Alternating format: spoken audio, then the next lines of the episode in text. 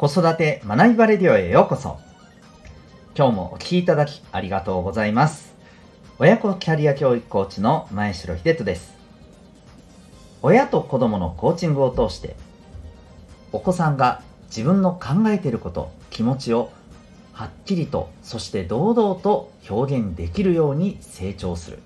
そんな子育てのサポートをしております。この放送では、子育て、仕事、両立に奮闘中の皆さんに向けて、日々を楽しく、楽にできる学びを毎日お送りしております。今日は第738回になります。人を見る感覚が鋭いってこういうことでは？そんなテーマでお送りしていきたいと思います。また、この放送ではママの笑顔が子供の笑顔につながる、正午ベビーシッター施設長の正午さんを応援しております。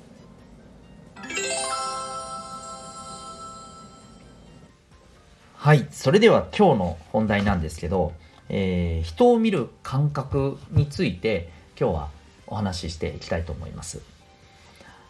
例えばあのご自身とか周りの方でちょっとこう想像していただきたいんですけど第一印象でその会った人に対してあこの人は多分とても気が合うなとか、うん、あるいは、えー、この人はちょっとなんかなんとなくなんかちょっとうん合わない感じがするなとかですね、うん、あるいはまあ別にそのどちらでもなかったりするかもしれませんけどこういうなんかこう人に対してなんとなくちょっとこう感じるんだよねみたいな勘が働くみたいなことってどうですか？あったりしませんか？あるいはあの身近な方でこういうふうに感じる方っていませんかね？で結構それが第一印象通り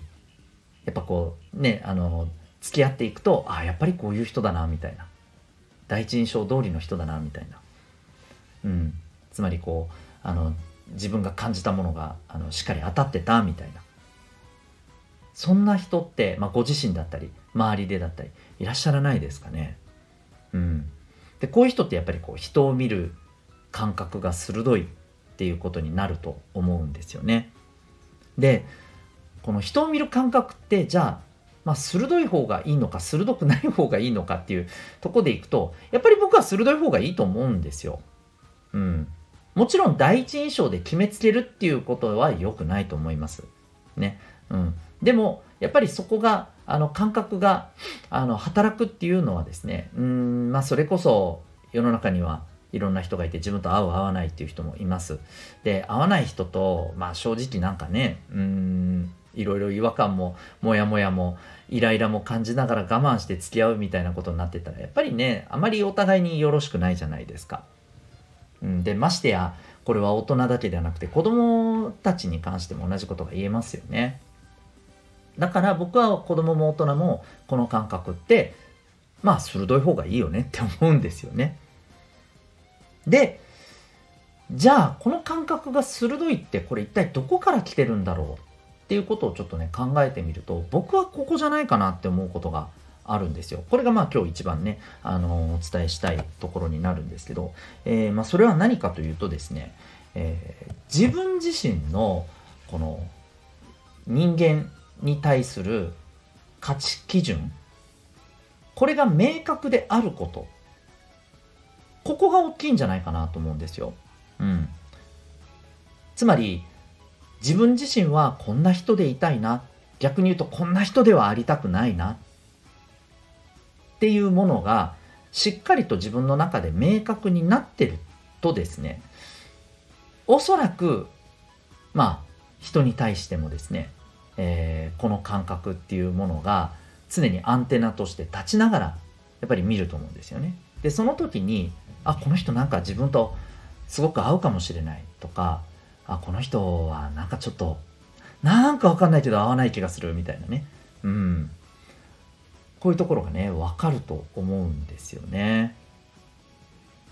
で僕もやっぱりですねあの周りにそういう人がいたり。で僕自身もこれ結構ね感じるとこってやっぱあるんですよね。もちろん あの百発百中ではないです。そう思ってたけど付き合っていくとあ違ったなみたいな場合もあります。正直。うん、ですけれどもえっ、ー、とここの部分がですね、えー、やっぱり明確になっている人が人に対してのこのね人を見る目もやっぱ鋭いなって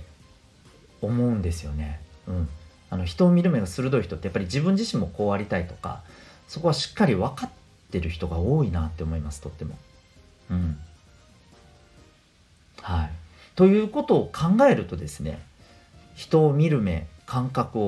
をしっかり養いたいあるいはお子さんに養ってもらいたいというのであればやっぱり是非ですね、えー、大人も子供も自分自身はどうありたいのかどうありたくないのか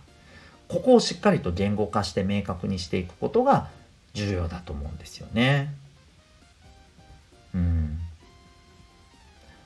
でやっぱりそれがしっかりとねあの普段からね、えー、できていると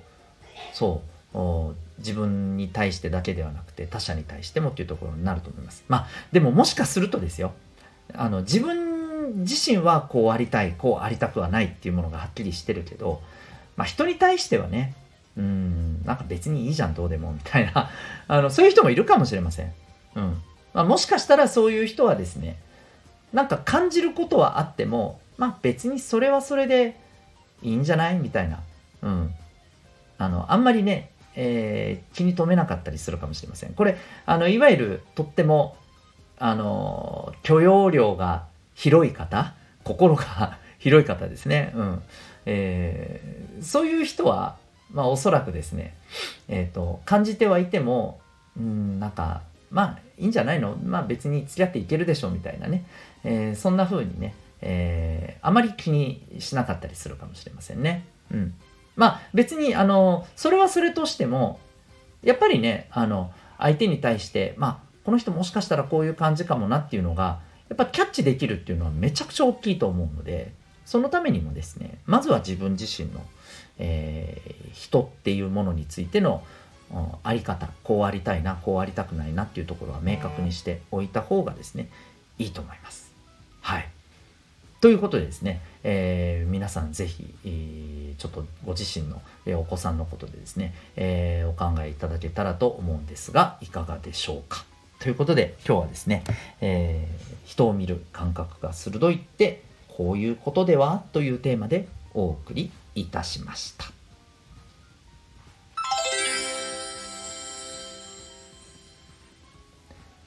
最後にお知らせをさせてください。えまあ、今日のあの話にもちょっと共通するんですけど、え自分はどうありたいかどうありたくないか自分が大切にしたいものは何か、